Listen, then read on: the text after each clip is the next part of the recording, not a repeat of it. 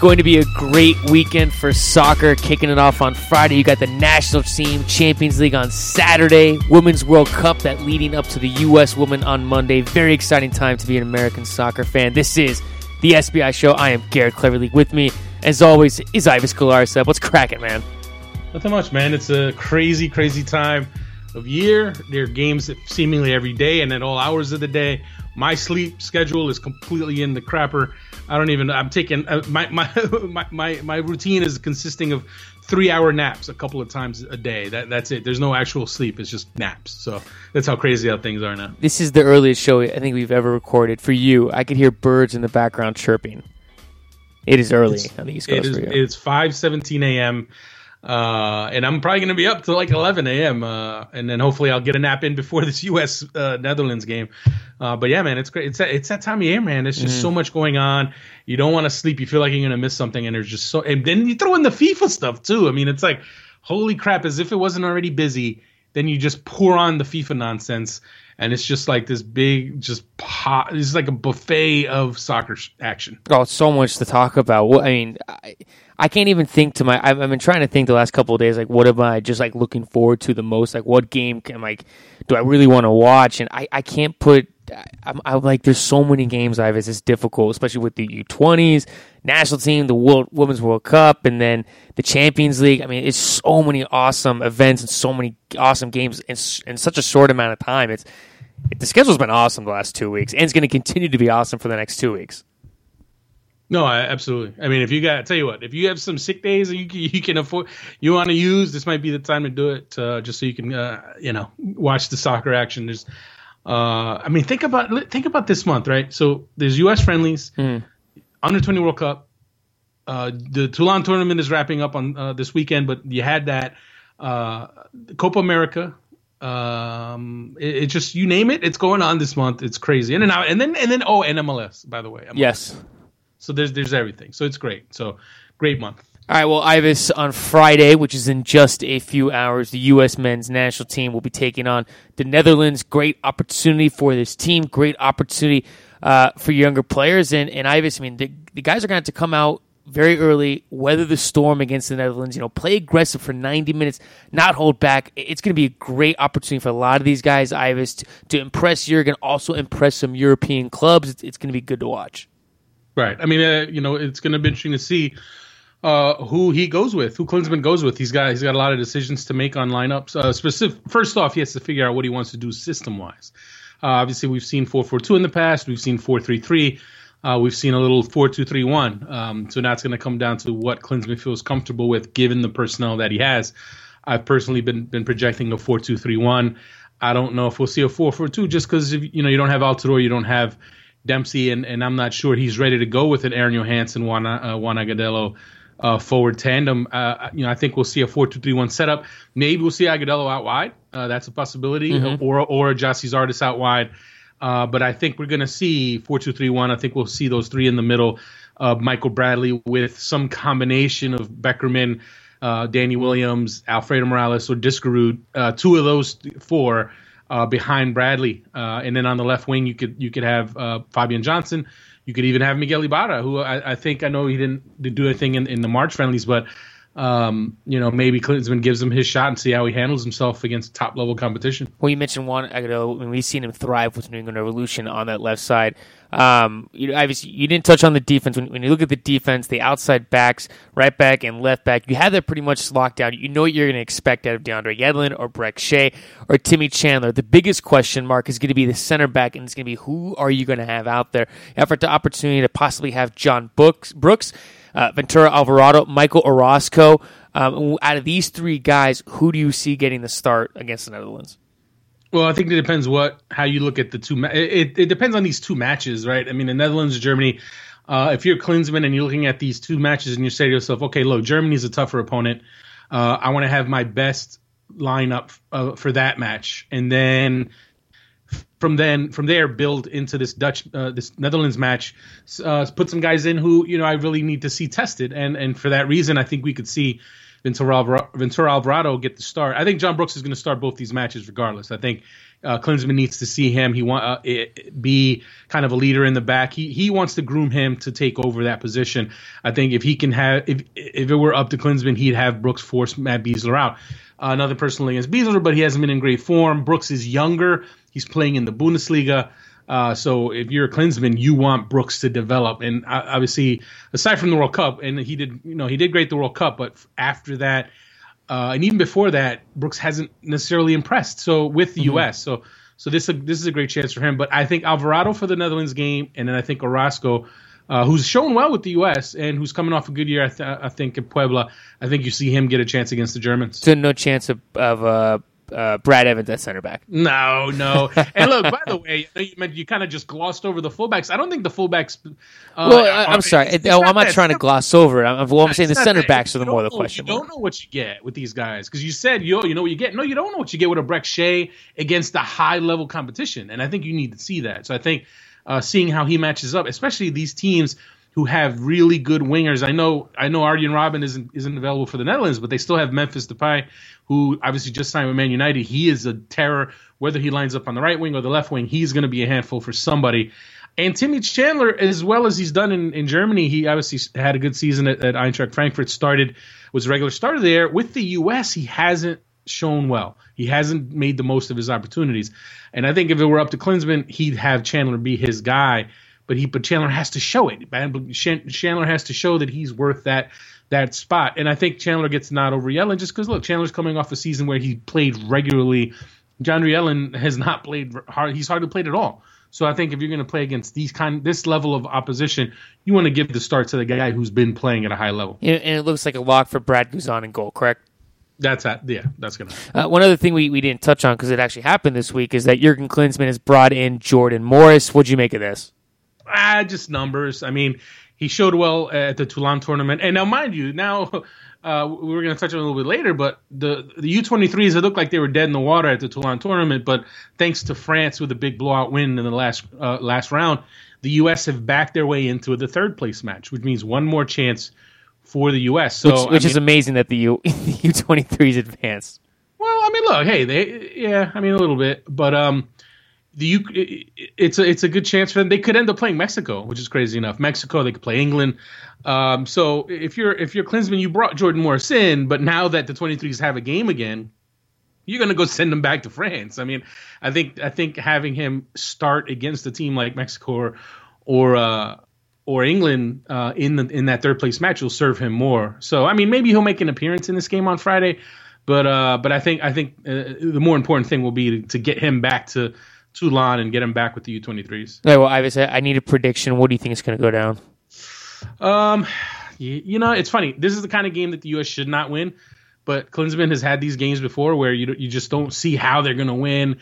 They're overmatched. When you look at the Dutch team, I mean, they're stacked. I mean, even though they're missing a couple guys, they're still uh, pretty loaded. Van Persie, Jean Huntelaar, Daley Blind, Memphis Depay. They, I mean, they have a ton of ton of their top guys, and, and they're going to be handful. They're going to be at home. Uh, they the Dutch always give the U.S. problems, so I'm gonna I'm gonna go uh, Netherlands, but uh, I think the U.S. will, will, be surprisingly competitive given the fact there's so many new faces. I think they'll show well. I don't think it'll be a blowout. I mean, could it be a blowout? Absolutely, but I think they show well in this game, and I think it's like a two to one Dutch win. Well, eh, yeah, I might, and and I'm the same way. Where I, I, think the Netherlands will win two to one. I think Aaron Hansen will score the opening goal, and the U.S. will let two goals. But the thing I, I want to watch for most Ives is if the team can play full 90 minutes. If, let's say if the team does get up a goal, I want to see them be aggressive. I want to see them attack. So many times we see this team recede or play conservatively. I would like to see 90 minutes of fast paced action. I mean, to me, the result doesn't matter. If we lose two to one I get it, three to one. I mean, this is a tough game, but you want to see those improvements from this team. You want to see players that are hungry because, I mean, let's face it, the Gold Cup starts in a month, and some of these guys are playing for an opportunity to be on that roster. Absolutely. Look, some of these guys, if they don't show well, they're not going to be on the Gold Cup team. I mean, there, there's a few guys, a guy like Miguel Ibarra. Uh, if he gets his chance, he has to take it because as much as Klinsmann likes him and, and, and has brought him along, uh, I think now is his chance to show something because I mean earlier in the year, obviously when you're talking about the the, the friendlies in, in, in January, February, uh, you know he was out of season, uh, as were some of the other guys, but he was out of season, and then he really didn't get his chance in the March friendlies. Now he's in full swing in NASL. He's playing. He should be match fit. Um, there's no excuses now. So if he gets his opportunity and he struggles, and then your Klinsmann, you're kind of like, okay, look, I gave him a shot. He didn't. He couldn't really. He, you know, it didn't really happen for him. Uh, then he, he, I don't see him making the Gold Cup team. I mean, I think there's a lot of tough decisions to make on that squad. I don't see him making it. Um, as far as some of these other guys, I mean, an Alfredo Morales. When you look at the numbers in in defense in the central midfield, uh, it's tough. It's tough. With this, you got Diskerud, Beckerman, uh, obviously Bradley, uh, Morales. There, there's so many. There's so many guys that they're not all going to make the Gold Cup team. So Benny Feilhaber. Yeah, well, Klinsmann, Klinsmann does not know that name. Let's just put it that way. Uh, but yeah, so I mean, uh, you know, Perry Kitchen. I mean, Perry Kitchen, someone else to consider as well. So uh, and Alfredo Morales, Danny Williams, they have a really good. They have really good chances to boost their stock.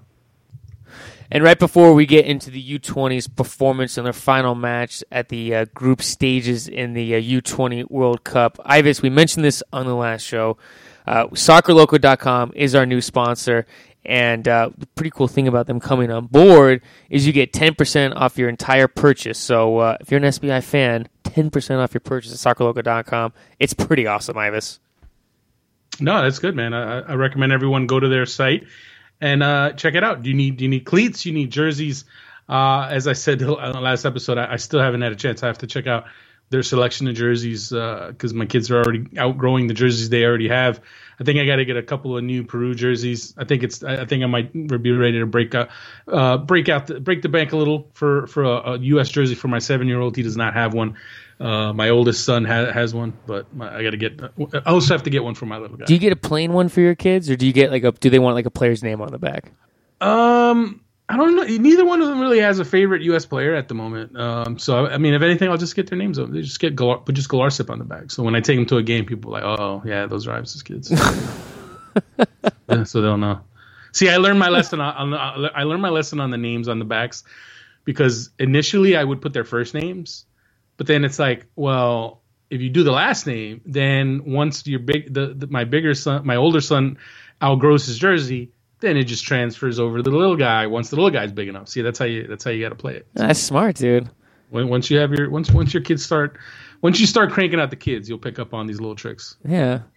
Maybe I see. I need to have you write down bullet notes. That's what you should be doing for me to prepare me for it. I'll I'll hook it. I'll hook it up, man. I'll prepare you a uh, uh, life as a dad little uh, little cheat sheet for you. Scary thought, Ives. Uh, quickly, as we just said, remember, soccerloco.com. It's 10% off your entire purchase. And they got Nike, Adidas, Puma. I mean, all the brands that you need, cleats, jerseys, all that. Remember, soccerloco.com, 10% off. Ives, uh, days did after. The, did you give him the code? Oh, yes. Oh, no, I did not. I'm sorry. Remember, enter the code SBI10. it's SBI10, yes. soccerloco.com. Right. Before you forget, that's the key part. So you got, you know, you, you make sure you go to Soccer Loco, use the code SBI10. That way, you get the hookup, and that way, also Soccer Loco knows the how how powerful the SBI army is. Yes, I thought. Wait, is it SBI? I thought it was SBI Mafia. I don't know, man. I, I mean, it's always been SBI Mafia, but there's people who, you know, in this PC world, like Mafia has negative connotations, so we might have to switch it up. I'll come up with a new name. Hmm, I don't know. Stick with stick, Mafia. Stick with Mafia. All right. Yeah. We'll be the, we'll be the SBI Mafia. Yeah, SBI Mafia. All right, Ives. Days after uh, we were talking uh, high praise for the U20s and their 4-0 defeat over New Zealand um, on Monday. I'm sorry, on Thursday night. They went out, played Ukraine, lost three to zero. Ukraine scored all three goals in the second half. The U20's attack was non-existent. The team looked an entire step behind the entire match. They still advanced out of the group stage, but kind of a little bit of a letdown going into this match when the U.S. already knew they were moving on. Maybe they didn't have to push as hard, but still to give up three goals in the second half to Ukraine leaves a little bit of a bitter taste in your mouth. It was an ugly loss, no question about it, and I can already get a sense that some people want to press the panic button and are freaking out about it. And what what I'd say is this: look, it, it wasn't a pretty game at all. Uh, but a couple of things were at play here, right? You had a team that had already booked their place in the round of 16. Uh, the the coach obviously, you know, Tab Ramos, he he he, sat some players, uh, a couple of who were on cards, and he also wanted to rest his mm-hmm. leading striker Rubio Rubin to give him a rest going into the round of 16. And and you do that for a reason, right? I mean, the the way these matches are all bunched up, you want to make sure you're not wearing your kids out. Uh, your players out when you have the luxury of resting them you do it and i think I, he chose to do that and it's up to the next the, the group of players you put in it's up to them to to to take advantage of their opportunity and they didn't do that. And as a team, they just were they came into this match way too comfortable. Uh, and there was no sense of urgency. It's like they kind of just strolled into this game like, ah, we're good. We're in the round of 16. We'll get a tie. We'll be fine. And they were playing a Ukraine team that came into this match with complete sense of urgency. They attacked the U.S. from the beginning. Uh, they beat up the U.S. all over the field. They were a very physical team, tenacious. Uh, they just gave, they just really put the pressure on the U.S. and uh, it's funny because I, I got in a little bit of a debate with some, not really a debate, but uh, someone uh, on Twitter kept mentioning that he thought that, that Ukraine outclassed the, the Americans, and, and I, no. I disagreed. It wasn't about class; it was about the outworking them, out hustling them. Yes, and the U.S. paying the price for coming into this match way too laxed, way too comfortable. And once, the, once, first of all, it was zero zero at halftime. It's easy to forget that, right? Um, but when it came time for them to have to flip a switch, they could not flip a switch mm-hmm. um, because they, they just they just were too lax in the first half. And the U- and Ukraine, to their credit, they kept the pressure on from the beginning into the second half, and eventually they broke the U.S. down. Yeah, I agree. The U.S. in no way was outclassed. I mean, the the ideas were there from the U.S. They, I mean, in the first half, they had a game plan. They held everything back. They played that game. They played. They played the way Ted, Ted Ramos wanted to play. They didn't give up any goals, and and and, they, and you saw the pass, you saw lanes, you saw what the U20s were trying to do, and for the most part, it just seems like they were a step behind. I mean, a couple breaks go their way, things change. You hit that penalty, and if Emerson Hyndman hits that penalty in the second half, which let's start it off, that was not a penalty, extremely soft call. Oh man, but your boy Jordan Allen with the dive. He's first. Okay, first off, he's not. He's not. He's actually not my boy. And number two, he didn't dive. He got touched, but I mean, it was a soft penalty. What? Regardless that was the biggest time. Now, okay, look. Before that play, the referee I thought had a complete phantom call that set up the Ukraine's uh, free kick for their first goal. Now that's obviously unfortunate. I'm not going to sit here and say the referee cost the U.S. this game or no. that it was his fault, even though he was terrible. Let's get that out of the way. He was absolutely atrocious as a referee, horrible. Having said that, what cost them the, the U.S. this game was just the Ukraine in the second half. They kept pressing, they kept pushing, mm-hmm. and the U.S they couldn't get out of neutral. And when you come into a match in neutral and you go up against another team that has their foot on the gas, you are going to lose eventually. Even even if it was an even first half, the second half it was just they just were flat and they couldn't get it going. And then the Ukraine once they kind of got that confidence, once they got once they got that goal under their belt, it just opened up the U.S. and, and they just tore, they tore them to shreds. Now before anyone gets too crazy about it, I mean, I, I still think it should be noted that it's a, it, it, could end up being a positive for the U.S. It's a negative, obviously, because they didn't win the group, and they they would have had a much easier route in the knockout rounds. That needs to be said. They cost themselves a chance to go through a much easier road, round of 16, quarterfinals, getting all the way to the semifinals. Uh, much easier road. Now they have to go through a tougher road.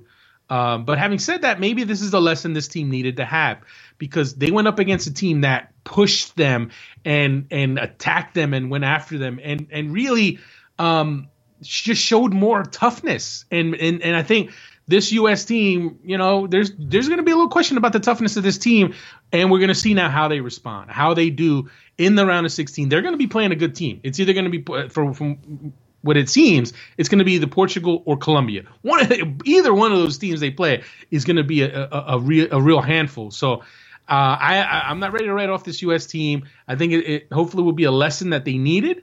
But once they get Rubin back in the lineup, once they get Miazga, Desevio Payne back in their defense, I think we'll see a better team. But guys like Hyndman, uh, Zelalem, uh, they they just you know what they they didn't play with that urgency that they showed earlier in the tournament. No, they didn't. And also the uh, the defense, the back line, just miscommunications all, all night long, and and were sloppy. I mean that did not help. Uh, uh, uh, uh, Shaquille Moore, I, I, mean, he just had he got banged up throughout the entire match. Too. I mean, well, he seemed to be on his back almost like every five minutes. Well, he's, I mean, yeah, I mean, let's to be fair, this is Shaq Moore. You know, he showed he has shown some things in the past qualifying and everything, but he has not played consistently on the club level. I mean, he didn't have a club until recently, right? So uh, I think I think that you, you kind of that ex- was exposed a bit in this match. Um, I think once you get a guy like Desevio Payne back in that lineup, I think it'll make the world a difference. I think Miazga and Carter Vickers have an understanding, uh, and they, they, I think they just play better together. I, I didn't think Erik Palmer-Brown uh, really had a good game. Um, so again, I think this this this will be a learning learning experience for this team, and we'll see how they respond because the next match is what's going to matter because no one is going to care about this loss to Ukraine if they take care of business and go on a run. Because let's not forget now, 2002 World Cup, the World Cup that U.S. fans always hang their hat on because the U.S. team got all the way to the quarterfinals. Let's not forget group stage. They laid an egg against against Poland, got absolutely battered against Poland, and what happened? They end up still getting into the knockout rounds, and they regrouped and they and they and they showed what they can do in the knockout rounds. And now it's time for this team to do just that. And the reason, that, and it's interesting, and I didn't even bring it up because of this, but the, when I think about it, what's interesting when, when you mentioned that 2002 team, who was on that 2002 team? Brad Friedel and Landon Donovan, both coaches with the U20s right now. And I'm sure they will send that same message as listen, we had the same thing happen to us. We laid an egg against Poland, and we it didn't end up costing us, but it woke us up, and we went on a run and had a great uh, knockout round. So now it's time for these guys to do the same. In that round of 16 game for the U.S. will be played on June 10th. As I've said, the runner-up of Group C be Portugal or Colombia, June 10th, round of 16. Well, as we mentioned it a little bit earlier, the U.S. U23s have advanced to third place match in the Toulon tournament. They look dead in the water until the final day, where thank you France, they went out and smoked the Netherlands four to zero. Uh, U.S. then shot up the standings and advanced based off goal differential. So for the U23s, Ives, uh, they wrap up the group stage with two wins, two losses. They're in the third place game, opportunity for them to play another match uh, against, as you mentioned, Mexico or England, possibly Morocco. Morocco too. Um, but but how did you assess the overall play from the U23s in the group stage? Uh, I mean, uh, uh, okay, let's see. The Qatar match, you know, they, they were better than them, but did they did they shine? Not really. I mean, I think Julian Green showed well. Uh, I think he he he's you know he really imposed himself on that match, and and it was good to see because he's a guy who obviously hasn't had the best run uh, aside from the goal in the World Cup. He hasn't shown a whole lot in the U.S. uniform, uh, but obviously the Netherlands game and now this game. That's two, two you know two matches where for me he really stood out. Um, but the Costa Rica match was not a good match for them. Costa Rica was the better team. They won. They didn't just win; they outplayed the U.S. I mean, I, for me, there's no other way to say it. Uh, they obviously had the great win against the Netherlands, and they just absolutely laid, laid an egg against the, Fran- uh, the French. Now, look, this France team, obviously, we see now is just just a monster, it's just a juggernaut. Um, so you know what? It, it, it takes it puts that that opening blowout into a little bit different perspective because then you look at it and say, hey, look, France is just that good. So it's not as painful as it was when it when it first happened. But uh, this third place match will really ultimately uh, d- determine what what the overall sense is about this this tournament performance. Because if they go up against Mexico or in England, play well, win then you have to feel good about the tournament overall. You beat the you beat the Dutch, mm-hmm. and then you will have beaten either England or Mexico. I mean, yeah, I know Morocco could get there. I don't think they will, but if you if you beat a Mexico or an England in the in the in the consolation match, you're feeling pretty good. And and as much as uh, you don't like the fact that you lost to a Concacaf team uh, in Costa Rica, if you turn around and then you beat a Mexico, then then it, it kind of re it re uh, restores some faith heading into the uh, the Olympic qualifying tournament. When you look at the roster as a whole, uh, I mean, who's managed to kind of help their stock the most going forward? Where maybe an opportunity for them to play. Uh, with this, you know, with the senior team at the Gold Cup. I mean, other than Jordan Morris, who who looked pretty good throughout the tournament. I mean, did anyone else really stand out to you? Uh, not really. I mean, I, I don't see any of these guys coming close to the to the Gold Cup. I mean, really. I mean, I know Jordan Morris has an outside chance. I still am not sold on that being a possibility, just because I mean, I don't know. I mean, I, I think he's he's he's talented. He, he's still raw. I mean, he showed some great stuff at Toulon tournament, but he, he you want him for Olympic qualifying. Uh, when you're at the Gold Cup, you know you need everyone to, to to kind of be have some kind of experience at that level. And it's and I don't know how I don't know if you can necessarily sacrifice a roster spot for a young player who hasn't played at that level. Um, I mean, I know there's there's the idea that maybe Gedion Zelalem will be a, that kind of player or even an Emerson Hyndman. But I don't know. Out of this U23 group at the Toulon tournament, mm-hmm. uh, I don't know if any of them are going to be on the Gold Cup. I don't think, for me, Julian Green, I don't think he'll be on the Gold on the Gold Cup team.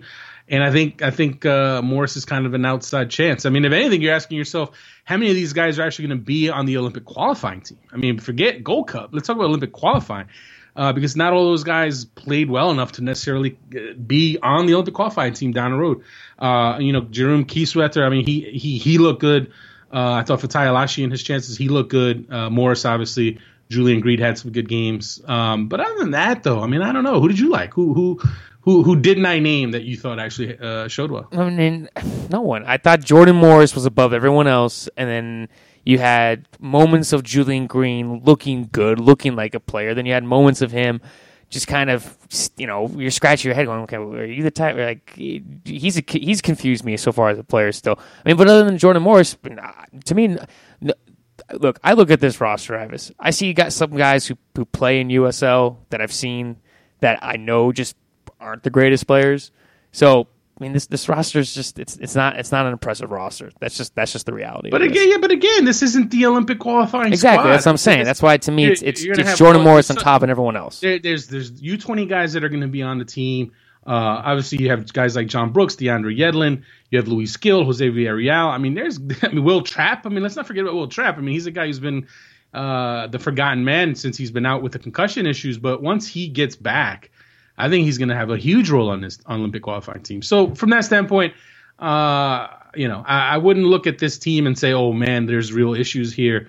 Because I, the way of this team look, no, I mean, they, they, I think they'll be okay once they get all the pieces. What I, am excited to see is how the U20 guys, the top U, 20s uh, incorporate themselves into this group, and who among them uh, proves to be ready. Because I mean, look, Rubio Rubin, he he's good enough. Mm-hmm. Uh, Emerson Hyndman is good enough. Uh, Zelalem, he he's skilled as heck, but he's young and he, he's still like physically. I mean, is he for the U twenty three level? Is he ready? Uh, that remains he's, to be seen. He's, but he's ready.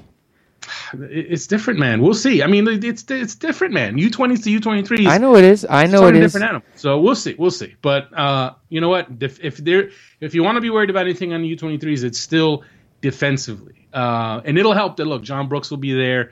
Uh, maybe a Desevio Payne uh, from the 20s can can can work can play up. Um, but for me, the the defense is still a bit of a question. And in this week's edition of This in FIFA News, uh, right after we recorded this show earlier this week, um, FIFA president Sepp Blatter resigned shockingly, um, just completely out of nowhere after he was re-elected. Um, very quiet, very very quick speech. Then he let out a door. There was like no one in the press room. Ives, it just the way it went down was just so, just so bizarre, and just adds even just so many more elements to it. You have to assume that maybe someone sat him down and said, "Look, if you continue, this is what's going to happen to you." And, and look, Sepp Blatter's out, which everyone rejoiced as soon as he resigned. Right. I mean, I, I don't know if anyone saw it coming this soon. I mean, it's funny. The last time we were on last the last episode of the show we uh you know we, we we talked about it and i said you know if he's still president a, a year from now something's wrong but i didn't i didn't see it happening like a day later. Uh that was pretty crazy. But uh no it's great. It's a great sign. It's a great first step for fifa uh you know to get rid of the leader of, of the corrupt organization. Now uh, what you really want to see is is will he really leave? Will he, or is he going to be pulling the strings behind the scenes? There's already talk about him getting his supporters to back a specific candidate. I believe it's a candidate from Qatar uh, to to replace him. Oh my and, gosh! And, and, yeah, well, that's the thing. Now, if he can handpick, if he essentially gets to handpick his successor, then what have you really done? I mean, until he's in jail, he still can pull strings, and and that's just not good. So. Uh, it's a positive first step, but I tell you what, until he is indicted, until he's arrested, until he's in jail, until he is convicted, uh, I don't think we'll feel completely completely confident that FIFA's ready to start turning things around. But, but, but do you think that he he cut a deal with someone though, where I mean, someone had to say that, look, this is what's going to happen to you if you continue to do it. You can step down, but you nah, cannot have any involvement though. I don't think that's what happened. I think he, I think he just has a sense of how much dirt is out there. I think he feels the walls closing in, and he has to make the right move now to to salvage uh, some control, some influence uh, within FIFA. Because if he waits too long, then he'll get completely burned, and he'll have no leverage to pass along his juice to a, a, chosen candidate. So see if he if he if he leaves now, he can you know he can handpick a successor. He can still have some influence within FIFA until he's in jail. And we, I mean, again, we don't know for a fact he will be uh, convicted and he, will end up in jail. I mean, you know, it seems like it, it, seems like there's enough out there that it'll happen. But uh, until that does happen, it's hard to say how much FIFA will change in the immediate future. We, we talk about things that are out there. Also, writing on Sepp Blatter, uh, announcing that he was stepping down as president. Chuck Blazer's testimony was leaked, and in there, um, he said that FIFA executives took bribes for the 1998 uh, World Cup and 2010 World Cup um, in South Africa. I mean, nothing too surprising, but I think we'll continue to see this from Chuck Blazer. More information leaking out that will make everything a little bit more concrete going forward. Right. I mean, it's uh, it's all starting to come out, and between Blazer's testimony and and whatever the heck John uh, um, uh, what's his name Jack Warner, whatever go. Jack Warner is sitting on. I mean, he obviously is someone who who has dirt that he has been waiting to unveil. So until we know everything, uh, it's hard to say just how bloody it's all going to get. And speaking of Jack Warner, he he then also then w- went out and rented uh, airspace time on, on Haitian TV to talk about the allegations. I mean, dude, Jack Warner's been fantastic so far. He's like providing like news almost every single day. He really is like a real life Clay Davis of The Wire. For anyone who followed The Wire, I mean, he is he is Clay Davis to a T. He's the Caribbean Clay Davis, uh, and I'm telling you, man, he is not going to go out. He's not going to go without a fight. I think when it all, when it's all said and done, when they finally come for him with the handcuffs to put him in jail permanently, he's gonna get away, man. He's gonna slip away. He's gonna be on a yacht somewhere and, and live his days on the ocean somewhere. All right, and moving away from all the negativity that it is FIFA, let's move on to some positive news, some exciting news. There are rumors, Ives, that Pirlo may come to Major League Soccer, more specifically to NYCFC. Is this an actual legit rumor? I mean, could we see the Italian legend in Major League Soccer? Uh, could we possibly? Is it a done deal? No. Um, I know there was the, the, reports out of Spain that saying it was a done deal. He had signed a contract with um, NYCFC. My sources tell me that, that that's not the case, and uh, it, it's uh, it's just more silly season, um, you know, speculation. Uh, the sense I get, if you're asking me, I think I think Pirlo wants to come to America. I think if Juventus were to win the Champions League, I think he'd want to leave Europe on that high note and then try America and come to America. I think he he likes it in America, and then who wouldn't want to play in New York, right? I mean, and live in New York City. So uh, I'm sure if he could pick where he wants to go, he would go there. But uh, the sense I get is that is that's not in necessarily in the cards. Is it completely ruled out? No, but um, you know, listening to Jason Kreis after the whole Xavi thing went down, he made it clear that you know they they already have two older DPS in Lampard and Villa, and they have a pretty loaded midfield. Um, when you think about Lampard's on his way, uh, they already had uh, Diskerud, uh, Grabavoy, and look, uh, Pirlo's Pirlo. Obviously, he's a legend. Yeah, but, you're going to take you know, him if you can. A, no, but but no, yeah, but at the same time, you have to have balance in your team and uh, you know, if you're asking me, they need a defender more. They need another striker, like a top striker to pair with Villa. I think that'd be a, a, a bit more of a suitable thing. Um, now, having said that, like my, so what I what I was thinking was, and I'm not sure if if he would even be up for it, but if Pirlo were willing to come to MLS and play for uh, a, a small contract, not a DP contract, but a small contract to live in New York and to play in New York and to be in New York, then it would be worth it. Then if you're in NYCFC, you do it and uh, you know, if, if, it means that much to him to come here play in New York, uh, it reminds me of Youri Djorkaeff, uh, the the French World Cup winner, who came and played for the for the Red Bulls. It was the Metro Stars, uh, and then they turned into the Red Bulls. Um, he came here and he played for peanuts for peanuts by his standards, you know.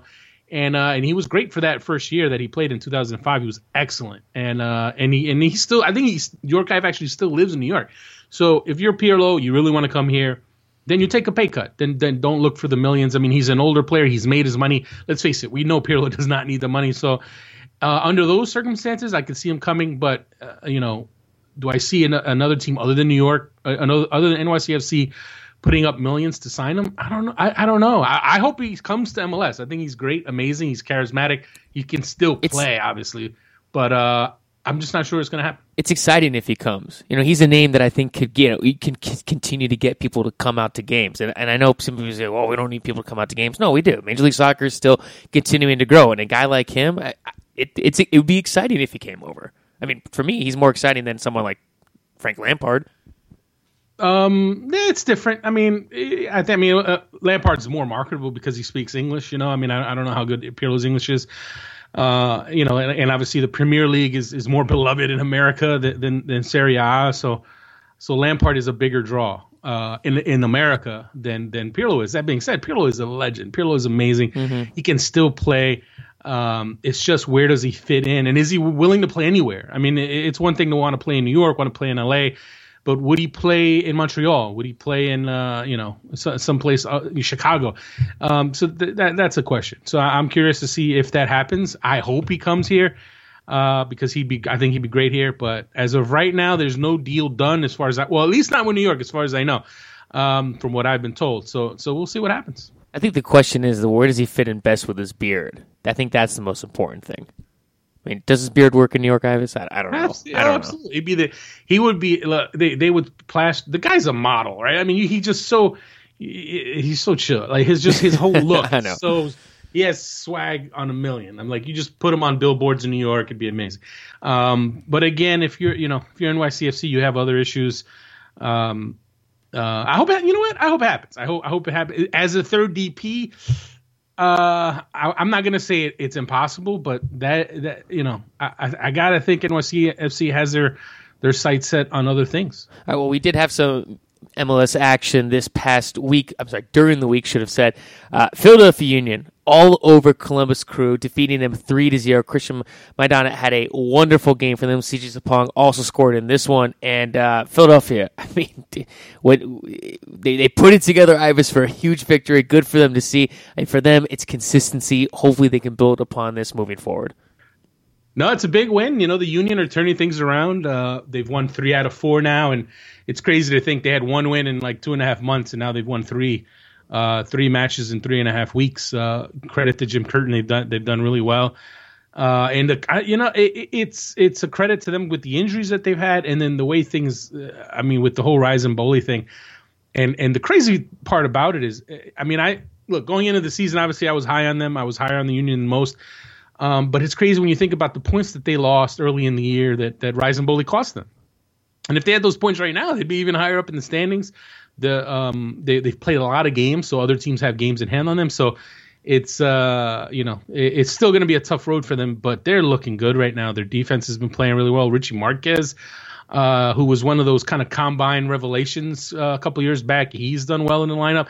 Brian Sylvestre, the goalkeeper, is is just kind of been just a great find for them uh, it's all coming together pretty well for them. CJ Sapong, he's responded uh, from his whole issue. You know, he, he, he obviously got suspended for for the whole DUI thing and had to go into treatment. And he's come back and he scored two goals and he's looking good. So things are going well for Philly and they're getting healthy. They're getting guys back. Um, you know, they had a, quite a few guys that were injured. So uh, the bowl is rolling for them. As far as Columbus goes, man, I mean. It's tough. It's tough. They, they, they haven't been getting the results, but they've also had issues. Wil Trapp's been out for an extended period of time. Um, they, they obviously didn't play on Wednesday. They didn't start Kei Kamara. Uh, Tony Tchani wasn't in the lineup. You, you have um, Ethan Finlay playing with a broken toe. You don't know how that affects him. And then obviously the big one, Michael Parkhurst, who is such an imp- he's he's an, it's funny that you can call him an underrated player, but he it, it's underrated just what he means to them, not only defensively but also in the in the structure of their possession game, uh, because he's just so good building out of the back, and and you know he was obviously on a red card, so they were missing a lot of guys, but still, man, it, it, it, for all that, for all the guys that were missing. I still don't know if there's if that's an excuse for how bad they looked on Wednesday. Uh, DC United defeated Chicago Fire three to one. DC's I'm sorry, real quickly back to Philadelphia. Just one back up what you said right there. Uh, uh, they have 15 points through 15 matches. That's the most game. Most games played right now this season is 15 matches. Where uh, in the Eastern Conference, Philadelphia has played that, and DC United now transition. They defeated uh, Chicago three to one. DC seven point lead in the Eastern Conference. Ives, everything just continues to go well for them. Yeah, man, they find ways to win over and over. And it was funny when they when they, they when they went down in that game. You're like, oh, is this you know they're gonna lose? And then they turn it around and then they and they open up a can uh, on the fire. Uh, they're they're just rolling, man. Even with guys out of the lineup, they they obviously sat a few guys. Bill Hamid was out, uh, and a couple of others, and, and, they still deliver. They still get their points.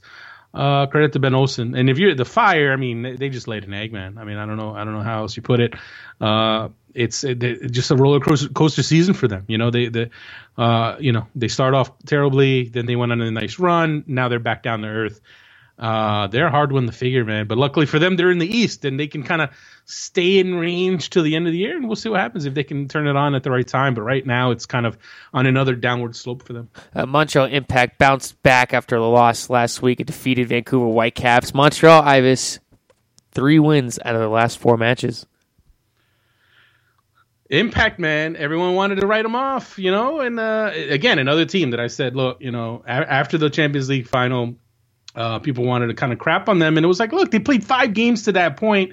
They they they obviously were focused on the Champions League. Now that they've been able since then to focus on league play, we've seen a lot more quality from them, and uh, they're right in it in, uh, in the Eastern Conference. It's anyone's game, and they can, you know, if they can keep this rolling, they can definitely be a playoff team in the East. And credit to Klopas, he's starting to he's starting to get them to, to believe and get and get them to kind of hit their stride and, and, and carry over, maybe carry some of that confidence over from from the Champions League into league play.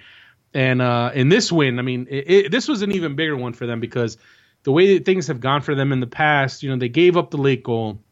Uh, against Vancouver, and at that point you're thinking, "Oh, this is a gut punch. This is same old impact." But guess what? They come right back. They get the winner that's the kind of thing you can build a season on and you can build momentum on because it shows you and it shows the players that things are starting to seriously turn around. And uh, it's great to see. And leading into this weekend, we have MLS Week 14. Sporting Kansas City will be playing host to the Seattle Sounders on Saturday. These two teams met a few weeks ago. They played to a 0 0 draw. Heading into this one, Kansas City is going to be without Dom Dwyer. I believe Seth Sinovic is going to be out with an injury. But at this point, I've been Sporting Kansas has been fired. They've been scoring a lot of goals, and they, you know, at home, do you think they'll be able to overcome the loss of Dom Dwyer, Dom Dwyer who, has been looking pretty good for them the last couple of weeks? No, I mean, look, Chris Nemeth has uh, been killing it for them. Uh, he just was named Player of the Month uh, in in May by MLS. Not that I agree with that. Not that SBI agreed with that. We actually uh, selected Sebastian Giovinco as our SBI's Player of the Month. But having said that, uh, Nemeth has been excellent for them, and uh, he's he's held the line well. Uh, so without Dwyer, I mean, I think they've done well. I'd, I'd like to see what Vermes is going to do once he has both of them, and once they both uh, are in the lineup, can he play them together? Actually, I talked to Dom Dwyer about that uh, on Sat. Was it Saturday? Whatever the U.S. women's game was, we had a good chat, and uh, Dwyer wants to try to convince Vermes to play them together and have them turn into kind of a Dempsey, Obafemi Martins tandem, and uh, I think that'd be great to see. I don't know if Vermes is ready to change his system.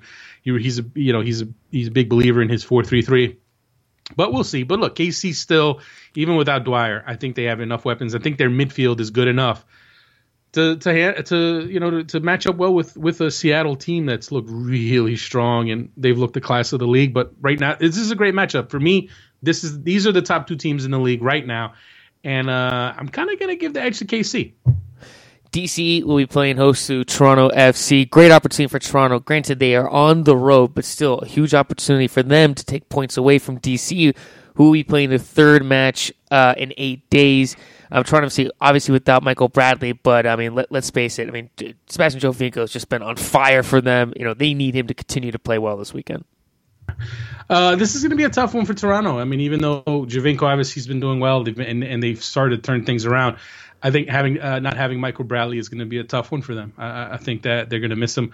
Uh, they're unbeaten in three. Uh, they've won two in a row, but you know against a DC team that did manage to rest a few guys. Uh, I think it's going to be a tough one, especially at home. DC's at home.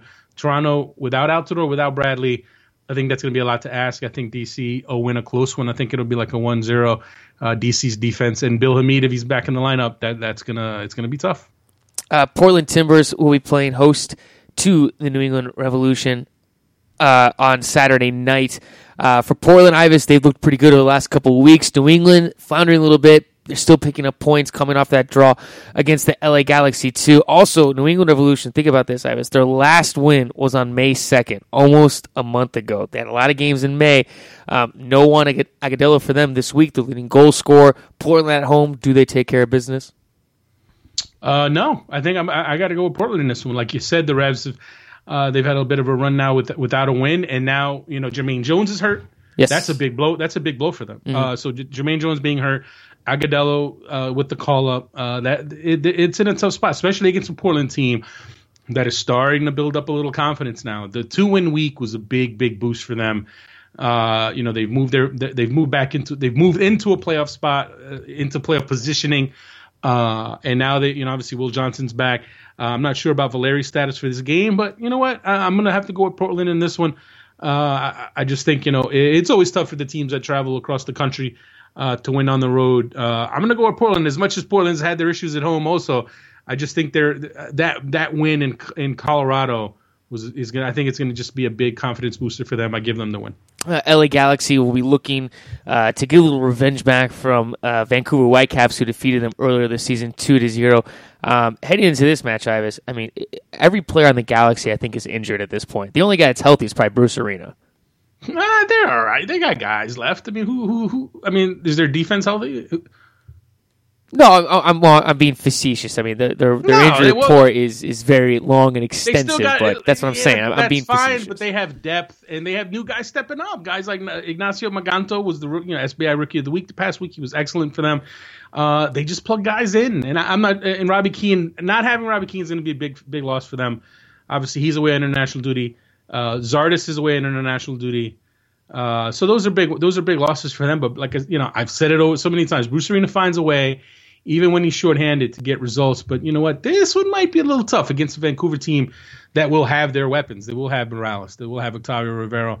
Um, so so mm, uh, you know, originally I was going with LA, but uh, it is a lot of pieces that they're missing. Um, I'll go with the draw in this one. I, I, I'll go with the draw only because I still think I, I still think LA will have will get a result. I think the Bruce Arena will find a way to get them a result, but I think Vancouver could definitely get a win on the road. Uh, Real Salt Lake is at home taking on the Colorado Rapids. Real Salt Lake, obviously, without Nick Rimando, no Kyle Beckerman, no Jordan Allen. They're struggling right now. Colorado's struggling.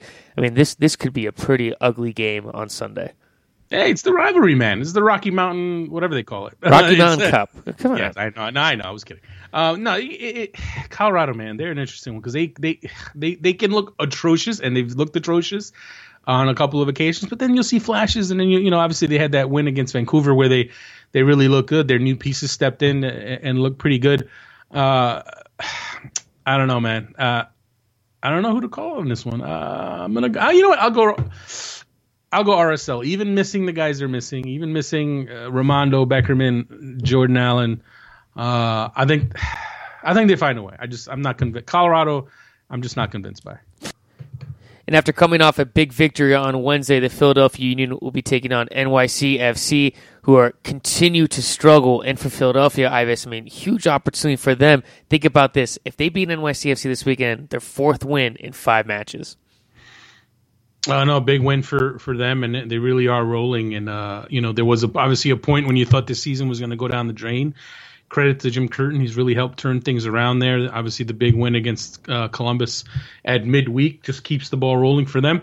And now they play an NYCFC team that's obviously uh, in a world of hurt right now. They can't buy a win. And uh, now NYC has to go on the road against a confident Philly team that all of a sudden is playing with a, a swagger that just wasn't there as, as recently as a month ago. So uh, you got to like Philly's chances to, to hold serve at home and, and, and handle the, and, and get the victory. Uh, NYC just not playing with confidence. They need they need to add some players. Obviously, Lampard's coming. Onye, uh, from what I'm hearing, Oguchi Onyewu has looked good in, in training for them. Uh, the impression I get is that that he probably will sign. Uh, it's not done yet, as far as I know, but uh, I think he has impressed them. But for right now, NYCFC uh, looks like they're on their way to another loss. New York Red Bulls on the road taking on the Houston Dynamo. Red Bulls have lost their uh, last two matches in MLS play on the road. Ives, do they bounce back and pick up a victory here?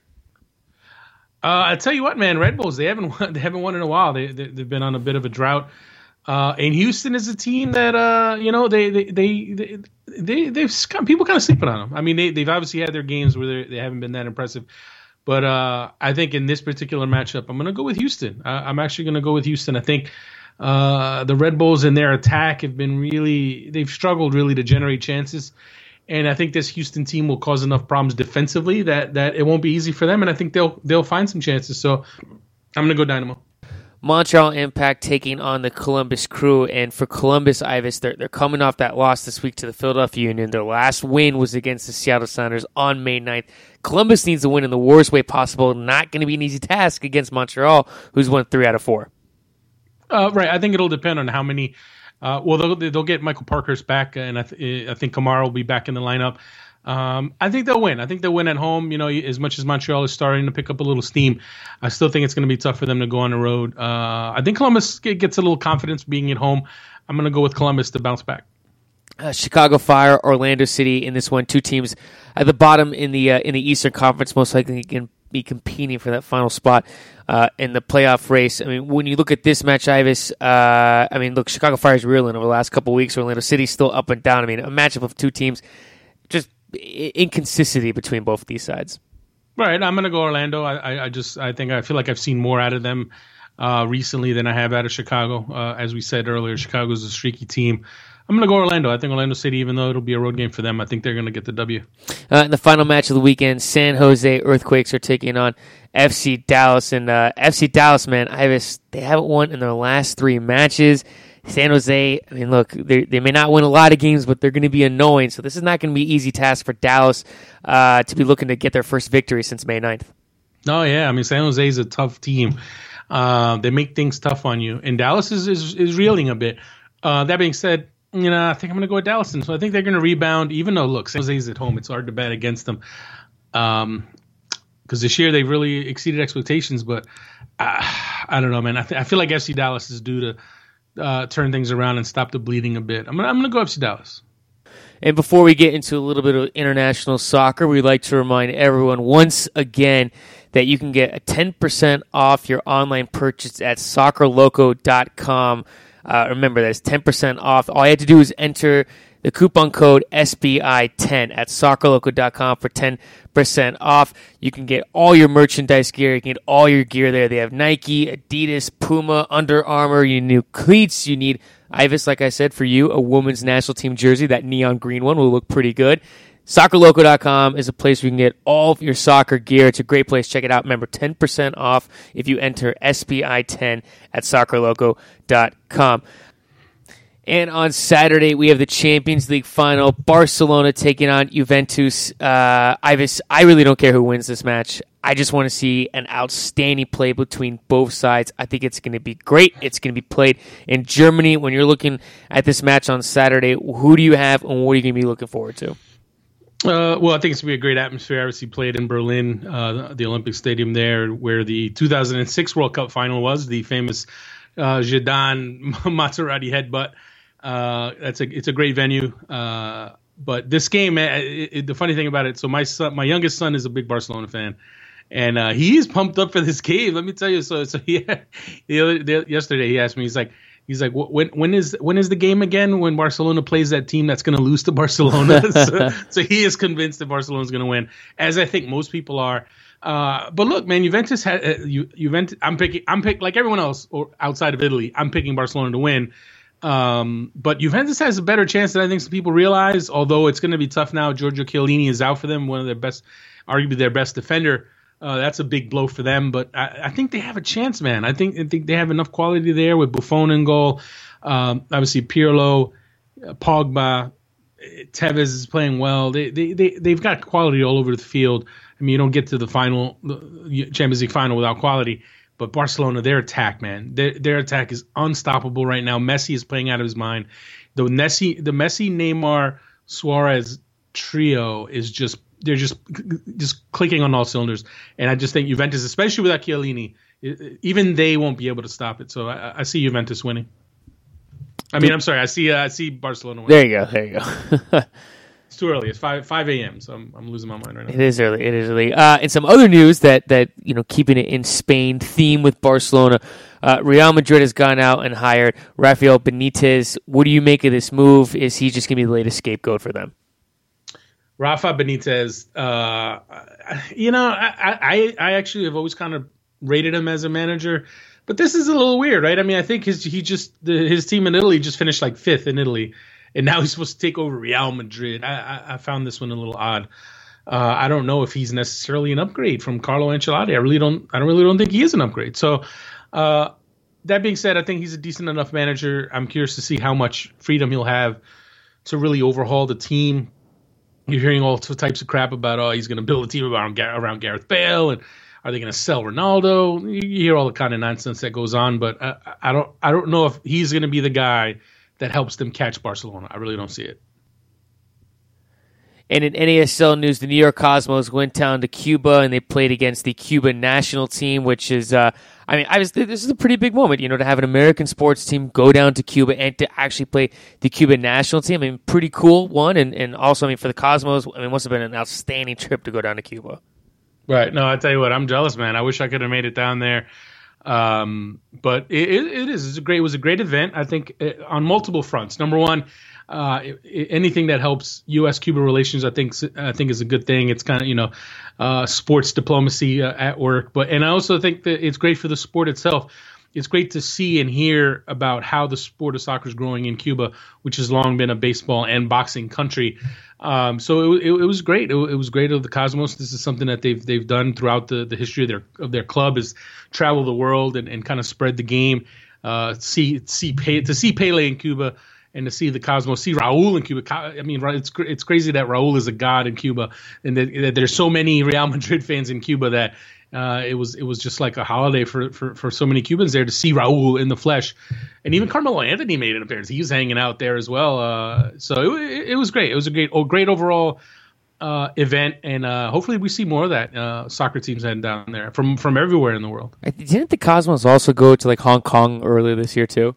Yeah, they played in their preseason tournament. They played down there. Man, dude, they, they and weren't they in like they Dubai last year too? Man, they travel, man. They do they do it big, man. I know it's nice. Uh, also in NASL, uh, Indy Eleven has fired their head coach uh, Jurgen Sommer, and uh, Indy Eleven is bottom of the table right now in the NASL. Same thing last year when they're they're in the in the um, in the summer season. They were also struggled. They picked it up in the fall. Just hasn't really been able to capture that excitement. Um, around Indy Eleven, I mean, what did, what did you make of this move with uh, Indy Eleven parting ways with with uh, with Sommer?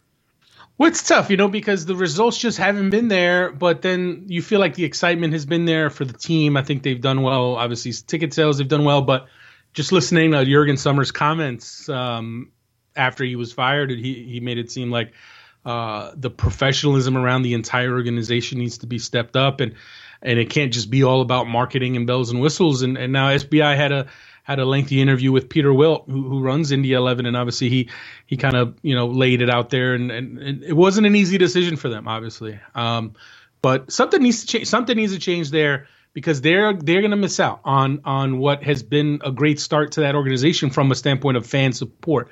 But fans are only going to support for so long. At a certain point, you got to start winning games and I got to say, I've I've been a little surprised that they've that they haven't gotten better results just based on the players that I've seen them acquire and looking at the roster that they have. I feel like they they should at least be a mid-table team in them in NASL just with the talent that they have on that roster. So hey, we'll see what Tim Regan does. Uh, funny enough, I mean I've known Tim Regan since since he was a rookie in MLS.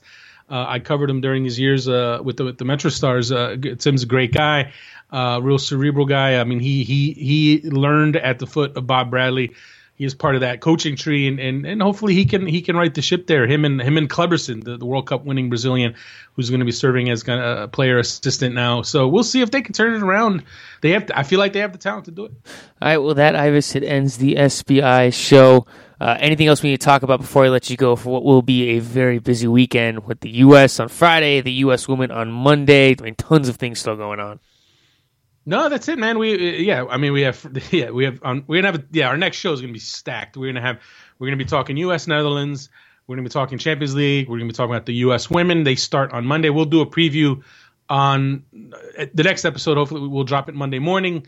We'll be talking about the U.S. women.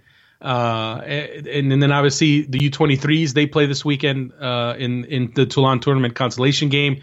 The U20s will be getting actually the U20s are a week away now from playing in the round of 16. Uh, so we'll have some time to, to kind of digest uh, uh, what happened with them. But uh, yeah, if you're an American soccer fan, you've got to be loving this time of year because there's so much to watch and so much to talk about. Yeah, it's gonna be awesome. I'm looking forward to it, man. I'm, I'm gonna be in front of the TV the whole entire time. So, not doing anything, no yard work, n- none of that stuff. no tending your garden. No. no, no, no, feeding your cats. No, there's only one cat taking. Come on, man. You're you're an old man now. You gotta, have, you gotta have like three and a half cats. I know. I know. All right, Ives. Well, with that, man, uh, I'm gonna let you go. Enjoy your weekend, and I'll uh, I'll talk to you. and We'll have a, a jam-packed show on Monday morning. Yes, sir. And as always, everyone, thank you for listening to the show. Thank you for the views. Thank you for the comments. That is Ives Galarcep. I am Garrett Cleverly. This is the SBI Show.